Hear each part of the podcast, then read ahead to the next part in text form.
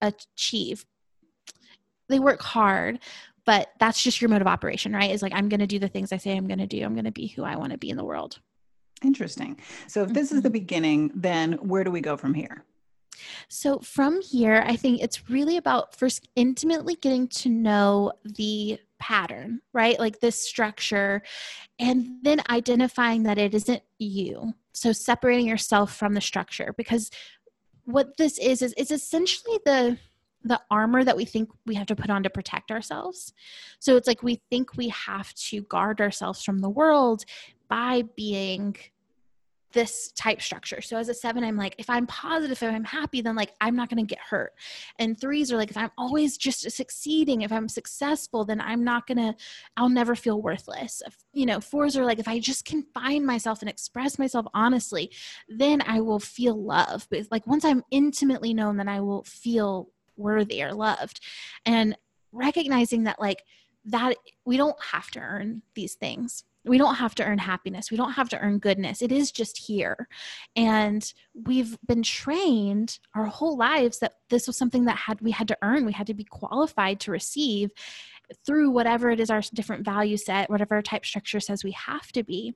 So the more we can separate ourselves from the over identification with it then the easier it is for us to start to recognize it as a coping mechanism which is what it ultimately what it is So that's really profound. So what you're saying is that these are the different ways that we're each trying to achieve feelings of worth and Mhm. value and love.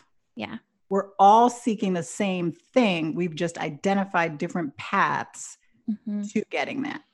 hmm But that Yes. really none of those paths matter because those things are already here. yeah they're innate right we were we're given those at birth but we we we receive messages along the way that you know whether that's just like the different beliefs say different things. Some say that we are you know nature versus nurture right?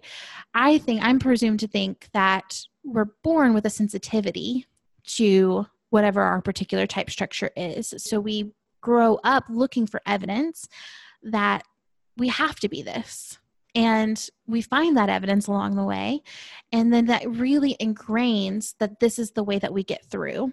And um, once we're able to separate ourselves then we can more clearly say like oh this is the healthy version of this right? Like there's a there's an element of all of our types that are great. Like it's great to be able to succeed. It's great to be able to like authentically express yourself. It's amazing to be positive.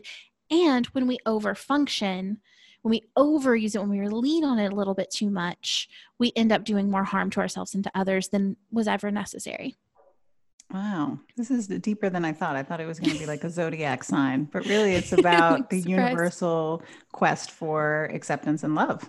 yeah yeah So, if someone wants to start this journey, what are your recommendations for resources? How can they find out their type? And then you mentioned a lot of other stuff.